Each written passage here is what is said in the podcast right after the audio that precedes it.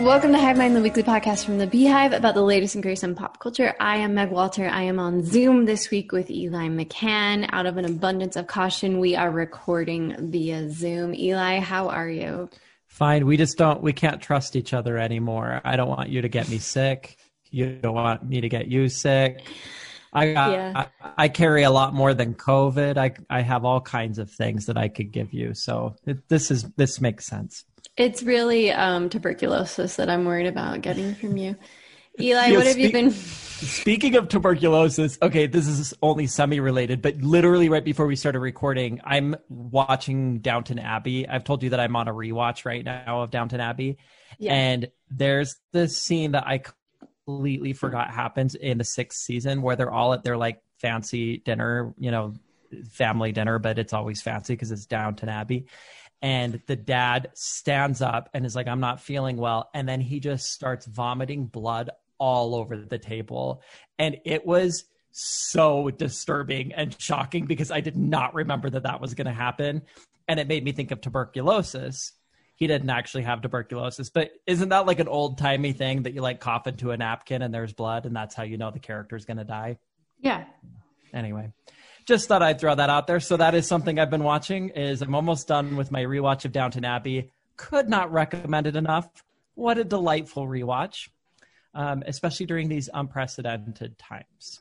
Mm-hmm. And boy, are they I, unprecedented. I know that we did um, last year or earlier this year an episode of Hive Mind on the Downton Abbey movie, which you did not see. But do you are you a Downton fan? I don't remember. Uh, I am a Downton fan. I stopped watching after Christmas, that one Christmas special. Whoa. I hate my five-year-old as being the biggest turd. Can we bring her on the podcast? I, I think that people would love to hear from her. Oh my gosh. I would like to hear what she's been watching. Did you hear her? What she just did? She slammed a door no. and stormed into another room and now she's crying. Ugh. Anyway. okay, okay, sorry. What else have you been watching? Okay, and then I fell into a familiar trap. And it's one that you and I have fallen into before, and I don't know how this keeps happening to me, but Netflix kept telling me to watch a movie called The Boys in the Band. Have you heard of it? I've heard of it, yeah. Okay, it's like, I think a Broadway play or something. Now it's a movie. And Netflix kept saying, like, you must watch it, you must watch it. So I start watching it, and Skylar and I are watching it, and we get like ten, fifteen minutes in, and we're both like, why do we hate this so much? Okay. Why do we hate every character so much in such a particular specific way? And so I'm like, who is behind this? And I Google it, and it's a freaking Ryan Murphy production. No, I hate it. Meg, this has happened to me like twenty times where people would be like, you must watch this new thing. It's all mm-hmm. the rage. And mm-hmm. then I get like, you know, twenty minutes in and I'm like, why do I hate this in such a specific way? And then, you know, it, it, that Hollywood, what what's that show called that Hollywood. He has right now? Yeah. Is it just Hollywood? That was the same thing. I didn't know that he was behind it. And I like made it an episode and a half. And I was like, I hate this so much. And yeah. then when I found out he was behind it, I was like, oh, I hate it in the same way I hated Glee. It's like, what is it? It's like woke to the point of offensive, mm. like really high production quality, but really bad writing. It's like all this combination of the wrong things. Because it, because the production quality is so high, it makes you think you're about to see something good and it tricks you into thinking it's better than it is. But then if you like pay any attention to the characters, the characters suck so much. The character development is like the laziest thing. You know, characters are completely inconsistent with themselves from like sentence to sentence. And then, yeah, it's like very in your face. I'm going to teach you guys a lesson and I'm going to do it by shocking you a little bit. And I'm going to make you reconsider your values, even if you're liberal. And it's just, it's like so stupid the way he does it. It's so stupid. The interesting thing about Ryan Murphy is that when he's doing shows that are based on real lives and real people, I like them. But mm. when he's in charge of the story, it's always completely bananas. Like, I liked Feud quite a bit. I liked okay. The People versus O J Simpson. Yeah. Um, the the, Versa- the Versace, which is this like second season of the O J Simpson thing, was actually pretty good. There were aspects of it that started to feel a little Ryan Murphy. But yeah, I, I agree with you. Anything else? Um, lastly, I just started for the very first time The Amazing Race. Have you ever watched The Amazing Race? No, but it's like up there with Survivor in terms of legacy yeah. reality T V. Am I right? Yeah. I, so I kind of don't know why I've never watched it. It's like right in my lane. Uh, and it it seems like something I would be interested in. Like I like the idea of like seeing different parts of the world and these challenges and whatever else. But I've just never been able to get myself to do it. So there is a new season. I guess they filmed it before COVID. They must have. And so it just started. It's airing on C B S. And I've started watching it. I'm a couple episodes in. It's fine. I, I'm interested, and I think it's fun to watch.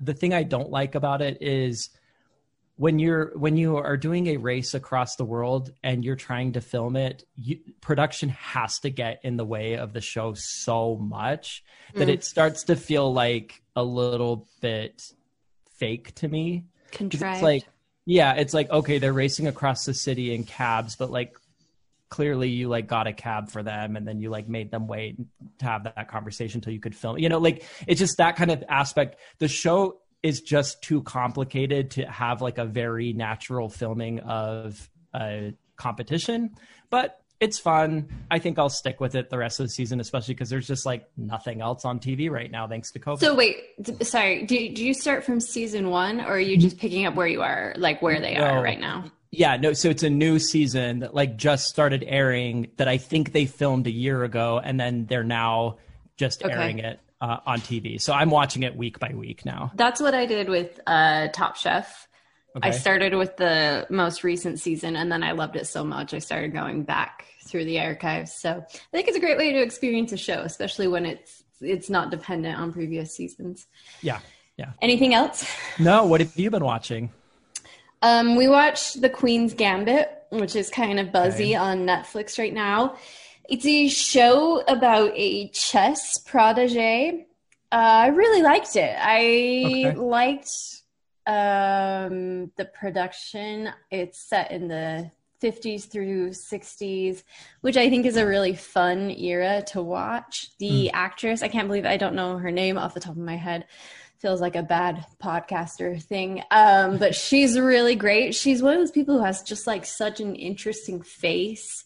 Yeah, that you can't take your eyes off of her. Uh, really interesting story based on a novel.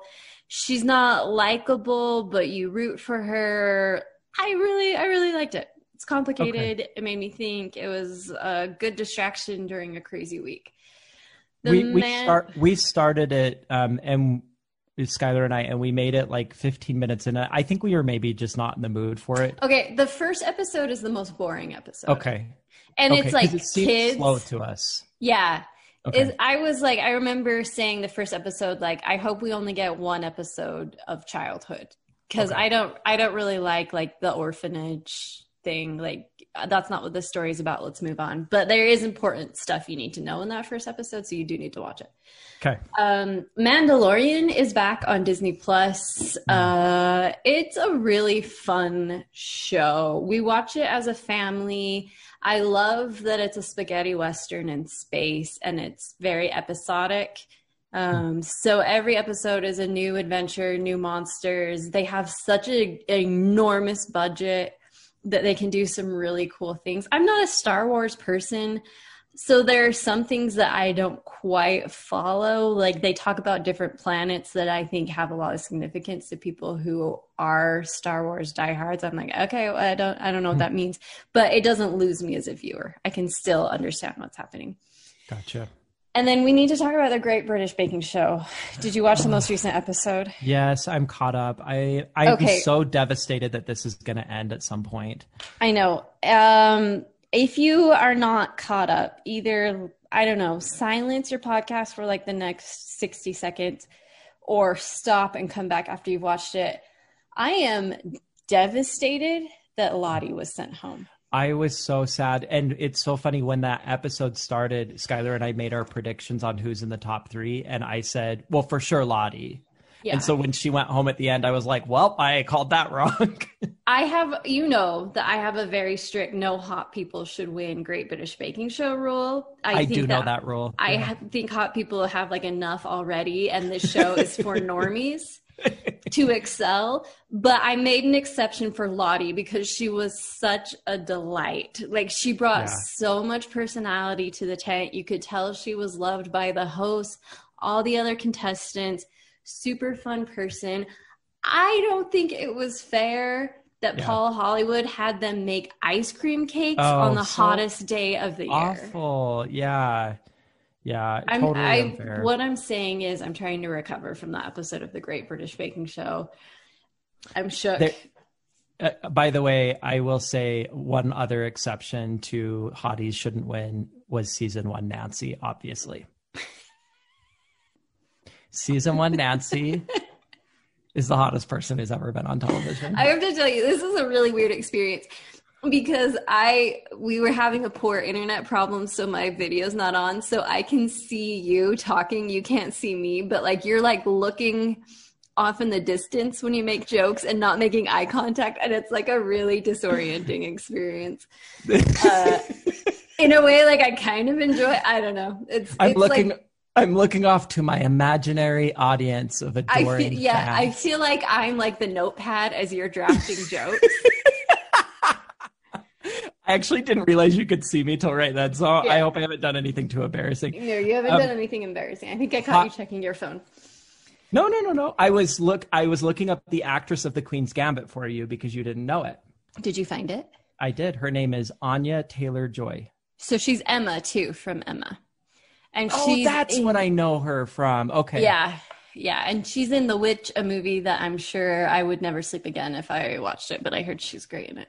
Gotcha. Um, one, um, one quick, one quick hot take um, about Great British Bake Off though. Uh, I actually think this is the best host duo. Yeah. And apparently it's controversial. Like the Why? British public doesn't love Matt. They think he's too crass for the show, mm. which uh, I haven't found him particularly crass, but I am no. watching Veep, so I mean maybe my standards are different. Yeah. Huh. Um yeah, I like them. I think they're great. So let me start this by saying that the podcast Blank Check did the same movie this week.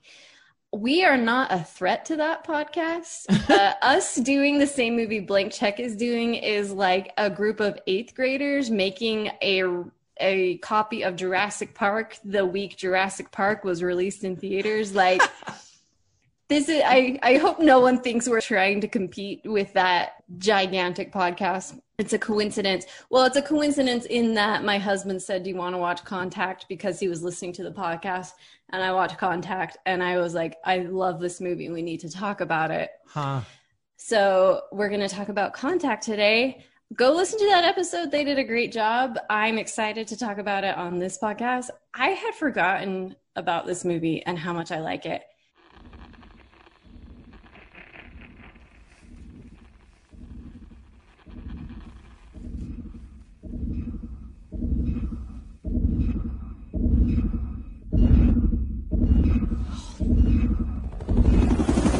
Detection of an unidentified radio source from deep space can neither be confirmed nor denied. Whatever it is, it ain't local. Position? I checked into perimetry somewhere in Lyra, I think. Uh, Vega? Can't be. It's only twenty-six light years away. I want all these people out of here. Your having sent this announcement all over the world may well constitute a breach of national security. Oh, this isn't a person-to-person call. This may be an announcement to get our attention. The president's called an emergency meeting. You know those interlaced frames that we thought were noise? This says structure. I'm going to recommend to the president that we militarize this project immediately. There's no reason to believe that their, their intentions are hostile. There's no proof of that. Why don't they just speak English? Mathematics is the only truly universal language, Senator. Buried within the message itself is the key to decoding it. Huh. Did you enjoy this rewatch? I I was entertained by this rewatch. I think there are some things about this movie that work extremely well and some things that are very dated and very nineties kind of writing that sort of were jarring to me to watch. But when it ended, I was like, I'm glad I watched that. I had a good time. Yeah. Like, what specifically did you feel like was dated? So I do think that the some of the characters were very one-dimensional. The the villain in Congress, whoever that guy was, he was like so villainous that it sort of felt like what's his name from Titanic, just like mustache twirling villain, you know? Mm-hmm. And and mm-hmm. so and the whole time he's kind of upset about the project that they're trying to talk to the aliens, and he's lurking in the shadows and he looks slimy, and it was it was too much for me. I think Matthew McConaughey is completely irrelevant to the story, and they didn't need him in there at all. And I didn't find him charming in it. And so like, I felt like he detracted a little bit. And then I do think some of the symbolism and sort of messaging themes of the movie were beat over your head a little bit too hard. So there's a lot of kind of allegories between what they're doing and religion and, and so forth. And it's, it's a little much. And I wish that it had been more subtle, but while I was watching it, I was like, this is what nineties movies were. Like, this is exactly how nineties movies were written. And so it sort of is like a time capsule of that era of this type of film. See, I kind of had the opposite reaction. I felt like unless this was an A twenty-four movie or a very small independent movie, a studio wouldn't make a movie like this now. Uh, I felt like it was more sophisticated than what we generally see in a July release, which is what this movie was.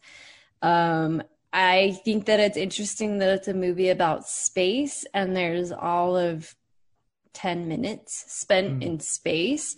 I just, I, I like this movie because I'm compelled the whole way through, even though it's mostly just people talking to each other. Mm. I it's, agree. Sorry, go ahead. It's It's got a very Arrival feel in that way, which I know is a movie that is like one of your top favorite yeah. movies. And it does have like a similar vibe to that in terms of communicating with, you know, some kind of civilization from another part of the universe or galaxy or whatever else. And I think that that aspect is really compelling. And the fact that they can keep your attention without really much action going on through most of the film is pretty impressive. Yeah, I do agree that Baby McConaughey is a complete disaster in this movie. Okay.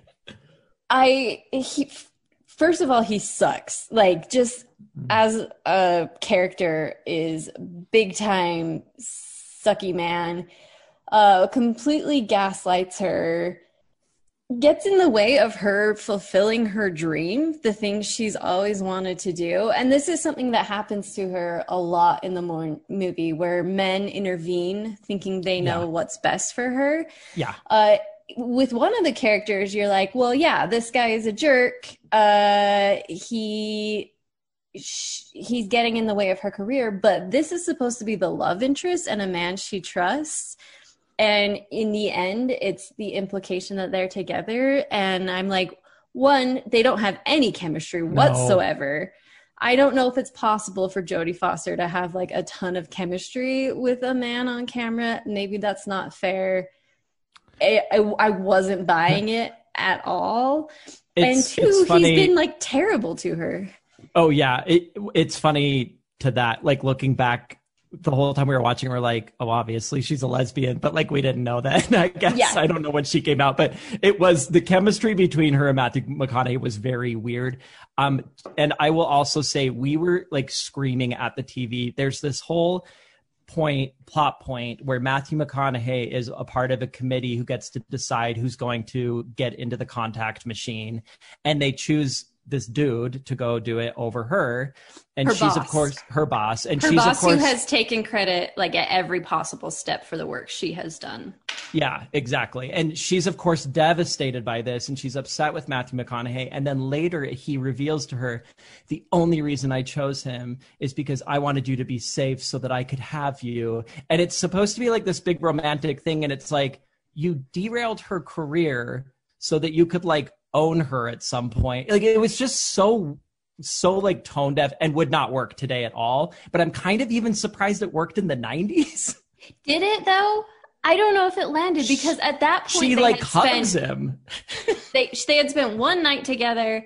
They had had a conversation at one party, and all of a sudden they're soulmates, and he's devastated that she might not come back from space. It's very weird. It feels like there are scenes we missed almost. Mm-hmm. I wish the love storyline wasn't a part of this movie at all. And I think that if they made it today, it wouldn't be. Yeah.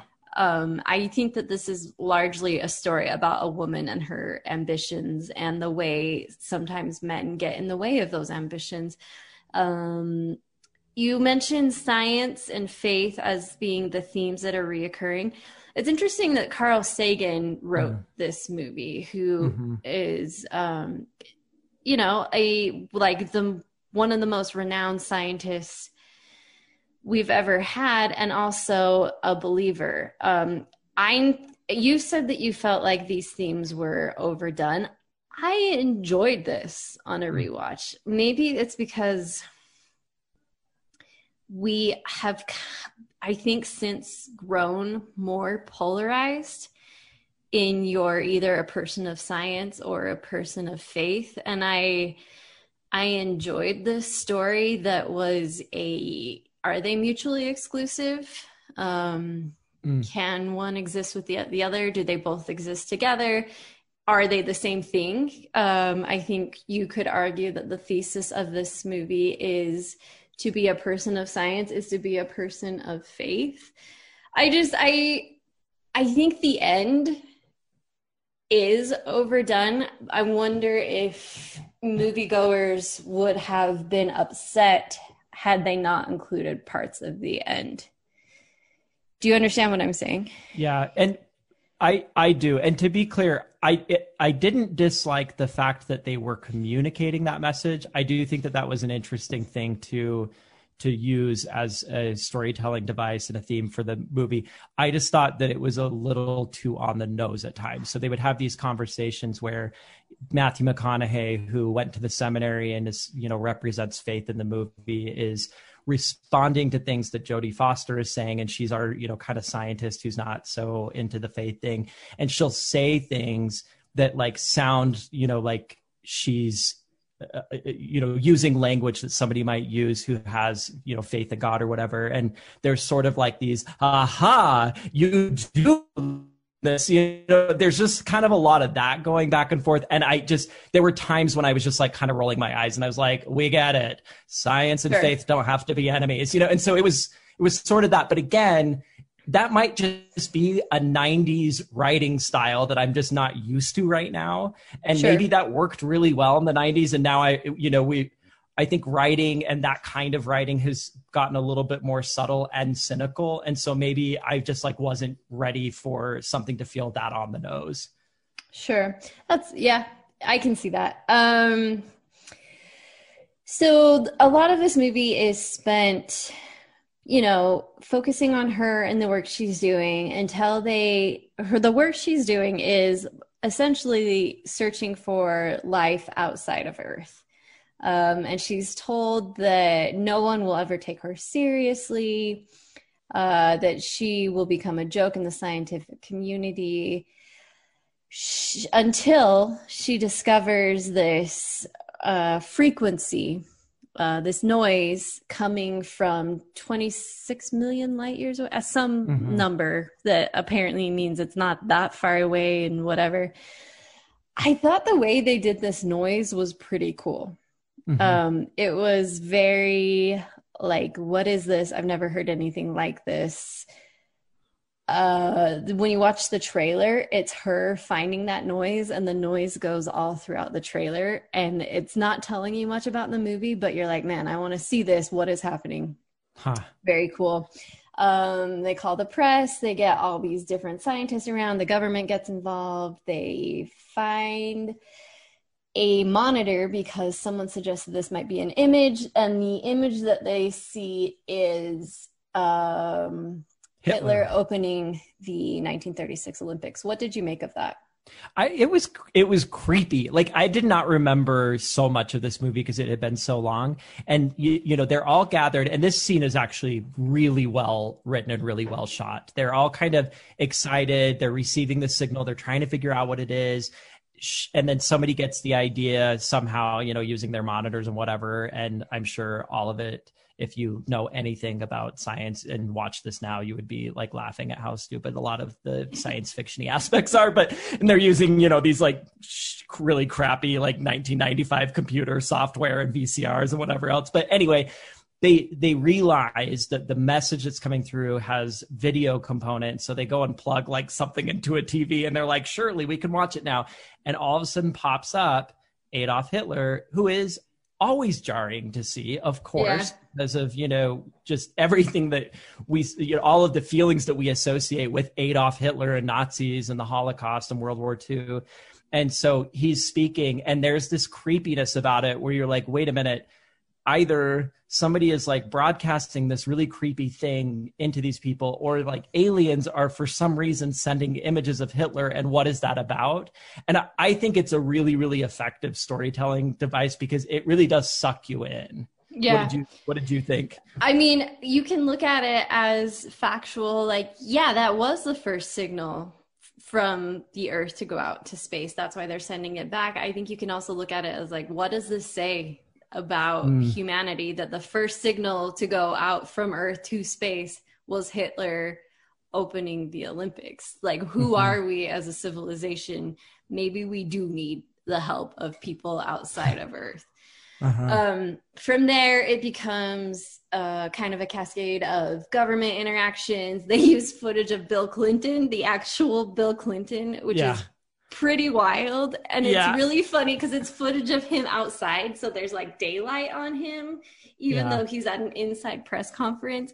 So it's super weird. I think that was a weird choice. It was a weird choice. Also, did he actually himself appear in the movie?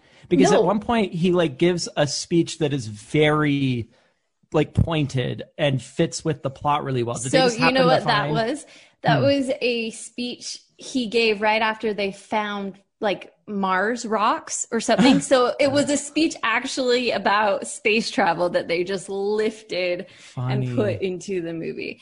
I don't think I don't, it holds up. I don't like when, when they do this. See, I don't either. I, I don't even like, you know, Forrest Gump showing an old president, you know, not even a contemporary, you know, contemporary president, and trying to use that footage to make it look like your, your character. Just, it, just do, if you are making a fictional film, just get a fictional president. We don't need exactly. to see Bill Clinton popping in. And it's, it's, it's cheesy. And it always stands out so much when they do this because, uh, you know, they're showing him give a press conference through a T V, like they're watching it on T V, but then they go to the press conference and there's clearly this actor that is not Bill Clinton walking out of the room. And it just is always comes across as so cheesy to me when they do this in movies. So lesson learned. Next time you make a movie, don't take footage of the president and superimpose it. Yeah. Um, so eventually they figure out that they're getting a series of images from these uh, extraterrestrial beings, and they make up a um, blueprint for a travel vehicle. And Jodie Foster discovers this with the help of an eccentric millionaire who has long been funding her research. Um, another one-dimensional character. Another one-dimensional. I liked him. Yeah. I thought he was super fun to watch, but he was very much like the eccentric yeah. billionaire who yeah. was apparently based off of uh, if Bill Gates lost his mind, was like the the oh. whole character description. Okay. Um, and so they figure out that this is a three-dimensional blueprint. They get permission from the government to make it. It's going to cost, they say the amount like it's like some astronomical crazy amount, and it's like a couple billion or something, yeah uh, which is another like this movie really is getting old. We're it's yeah. been a long time since I watched this. So they make it, and it's uh, kind of what we talked about earlier. They have to decide who gets to go in this thing, and it comes down to Jodie Foster and um her boss and Matthew McConaughey, who at this point has slept with Jodie Foster once and knows that she is an atheist. In her hearing brings up, do you believe in God? And she doesn't feel like she can lie and say that she does when she doesn't. I wonder if that would, I don't know if it would actually have happened then. Mm-hmm. I don't know if anyone would care now. Yeah. What do you think? Well, I mean, what's the point of the question? They're like, well, if you don't believe in God, then you're not going to be as good at talking to the aliens. Like, well, it they was just so weird. The way they framed it was, we want someone who represents... Yeah, the people. The people of America. I don't know that that would be the case now. I don't yeah. know that enough Americans are religious that it would be a... Uh, uh, um, what's the word? Representative? What's it, uh, when, when you're like, you got to shut it down? A red flag. Go on. Keep reaching. What is it? Uh, when, you know, when you're, um, when you're like in a thing and this thing happens and you're like, no, I, that's it. I can't do it anymore. What? Uh, are you okay? I don't know what you're talking about. Not a game changer. Deal breaker. A deal breaker. Ah, a deal yes. breaker. Yeah. I don't know it would be a deal breaker anymore. I really wow. like how you defined deal wowie, breaker. Wowie zowie. You know what's funny is I watched this movie and I was like, I wonder if I'm like a hidden genius. You know how like sometimes you watch movies and you're like, what if I just haven't found my thing? Yeah. Clearly that's not the case. Um, so she's not chosen to go. The her bosses, and it's like super exciting. They're at the launch. They've like set up this whole, you know, uh, Cape Canaveral. They're gonna do the whole NASA thing. Mm-hmm. But Eli, mm-hmm. on the launch deck, she sees this creepy character who she's seen over and over again, who's like a religious zealot. Mm-hmm. Um, and she sees him on the monitor. She says, "We have a security breach." Um, then they see that he has something in his hand and they're trying to get him out of there, but they're too late. He uh, detonates a bomb. And this is actually, it's pretty jarring. Yes. Yeah. Uh, you see the whole thing blow up in like, it's, and I think this was shortly after the Oklahoma City bombing. So mm. I, do we used to have more bombings? I feel like the nineties were a lot of bombings. Well, like the I R A through Europe was, you know, bombing buildings. And I think, yeah, it does seem like that was happening a lot more. It was terrifying. So that's actually pretty crazy to watch. Um, and then everyone's pretty bummed mm-hmm. because the whole dream seems shattered. However... Mm-hmm. Um, Jodie Foster gets a call from eccentric billionaire who says, why build one when you can build two for twice the price? They have built a similar vehicle in Japan. They still want an American to go. And then he says, want to take a ride? uh, so she gets to go to space.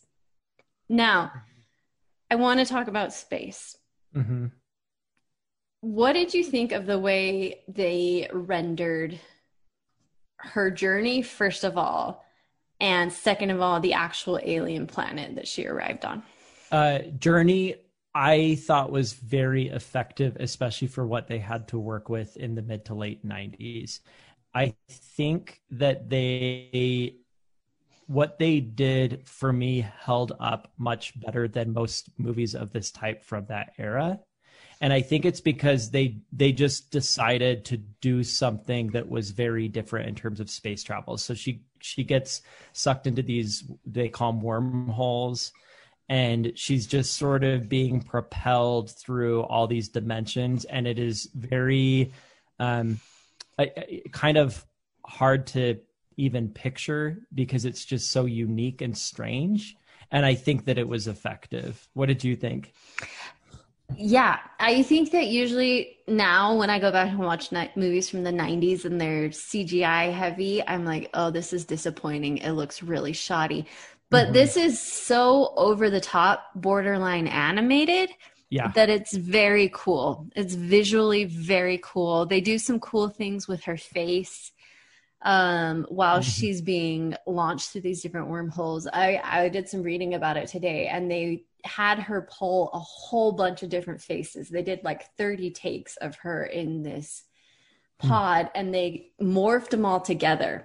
a different moment. So her face was changing all the time. They have moments where they like pull her face out to say something else and it goes back into her face. It's cool. Mm-hmm. And she arrives on this beach and there's like inverse colors.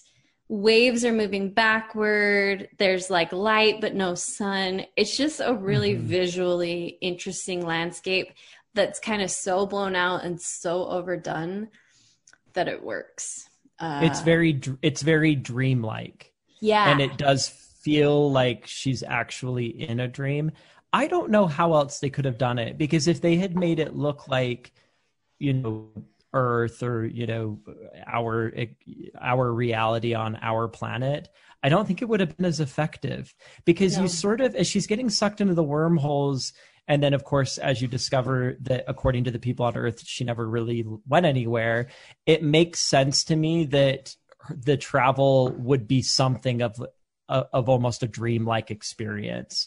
That yeah. they that these, you know, these aliens who had contacted her and had her build this thing basically helped her build something that could get her sort of like soul to be in another place. And that's sort of what it feels like. And I, I liked that aspect a lot.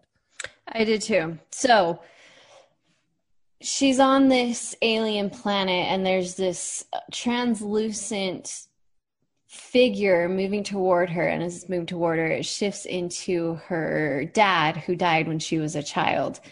Um, and they have this interaction and it alternates between him saying things like, "You have your mother's hands," being very affectionate as a dad, Uh, while also explaining that this being is not her dad. They're using the figure of her dad to communicate with her. Um, mm-hmm.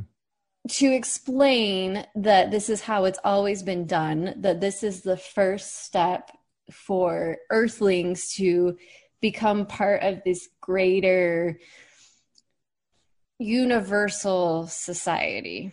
Um And it's so, it's, I just really like it. I like it a lot. I like that it's all at the same time disappointing and heartbreaking, but exciting. Um, and she wants more. She wants it to really be her dad, but she also knows that it's not her dad. And she wants to learn more about this alien planet and ask so many questions. Mm. She's not allowed to do that, which is like so often how life is, right? Yeah, like yeah. things are never one thing. They're a whole array of things and they're never what you expect. Um, yeah. Especially when it, it's something the, like the, fulfilling your dream.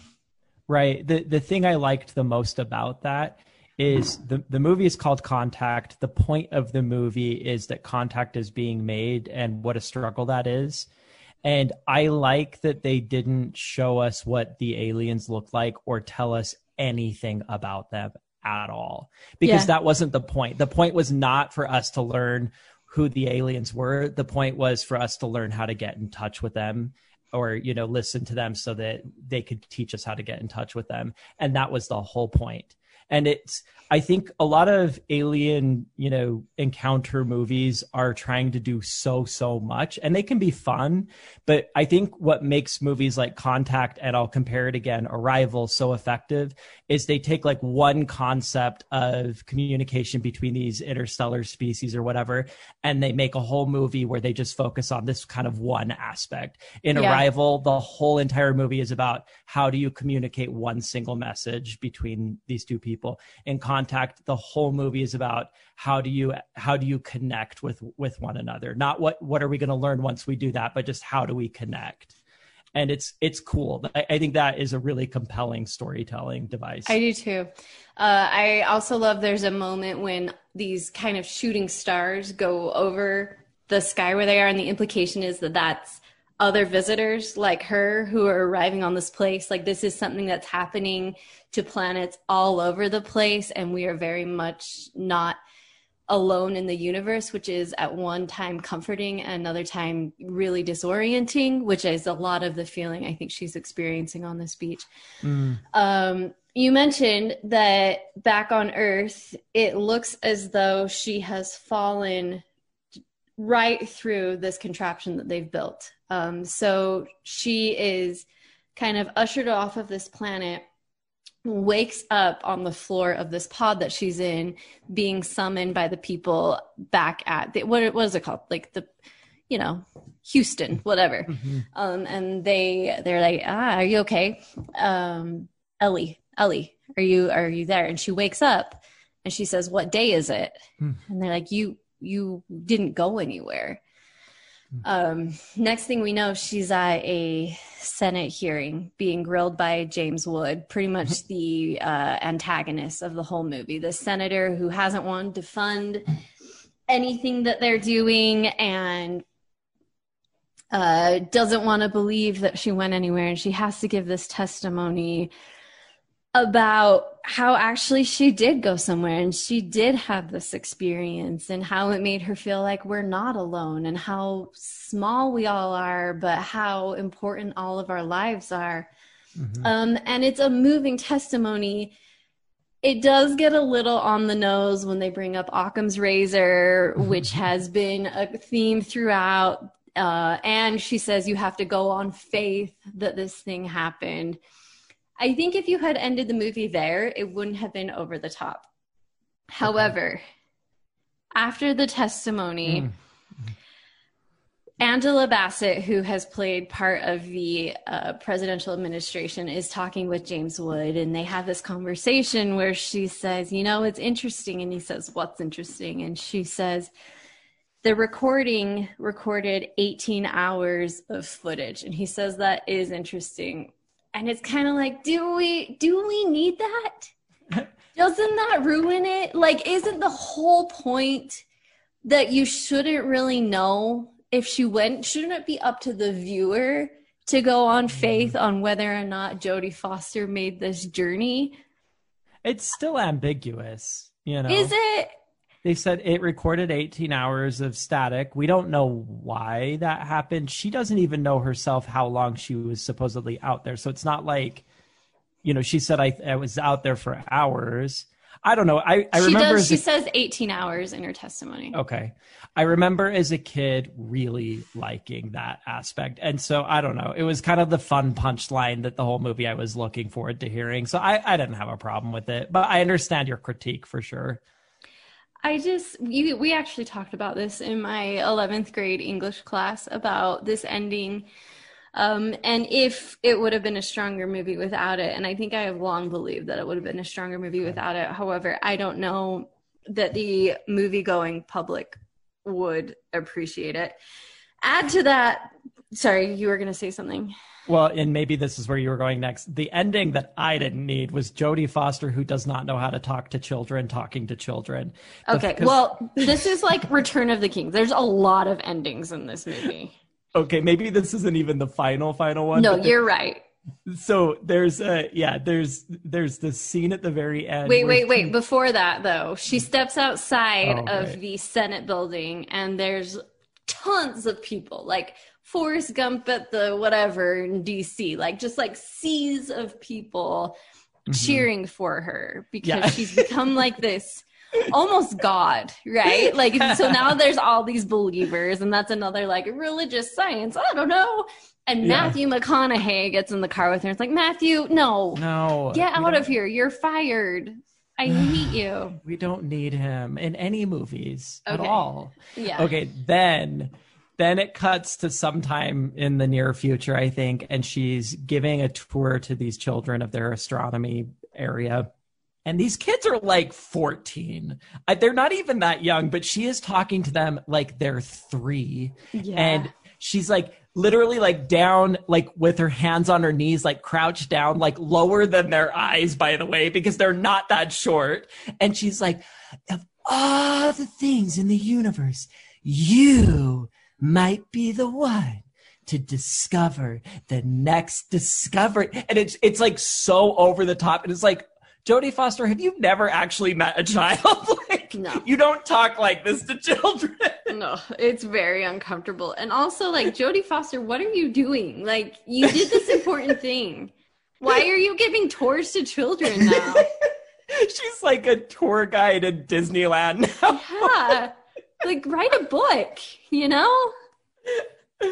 Oh. Be like a Fox News correspondent. I don't know. Like, there's got to be opportunities out there for you. Yeah, so that's the fourth ending. Uh, I, I mean, I like it. I really like this movie. This was yeah. one of those I watched, like, a lot as a child. I was a very weird child. I was yeah. nervous to revisit it. I, I still think it's good. I think that it's it has a lot to say for itself. Um, mm-hmm. I think it's a it's a bold movie. Yeah, I, I think you should rewatch it if you haven't seen it in a while. It's it's a fun, it's a good time. Yeah, and I do. I think this movie walked, so Arrival could want, run. I think yes. that uh, Arrival is an improved upon Contact. Yes, um, a lot of similar themes in a fun way. You want to hear some trivia? Yes. Uh, I only have really two uh, that I thought were interesting. Jodie Foster was a part of a group of private donors that saved SETI's telescope array in California. They did a lot of filming out there where those giant telescopes were, and they were threatened to uh, have their funding pulled, so Jodie Foster made a sizable donation so they could, t- could continue their research. Cool. Which is pretty cool.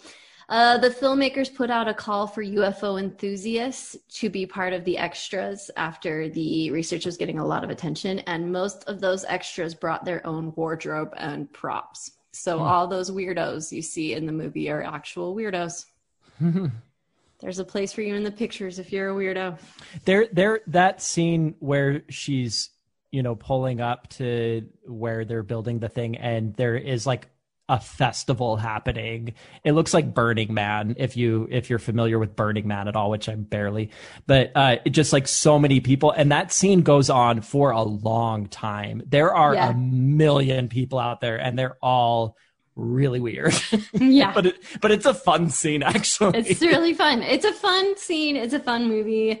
Yeah. I think it's a thought-provoking movie. I'm glad I got to rewatch it. I'm glad yeah. I got to talk with you about it. Me too. This Eli. was fun. Yeah. This was fun. Um, we'll be back next week. Uh, until then, please remember to leave us a good rating and review. Remember to become a member of The Beehive on our membership page at the beehive dot com. Subscribe to our newsletter, and we will see you next week.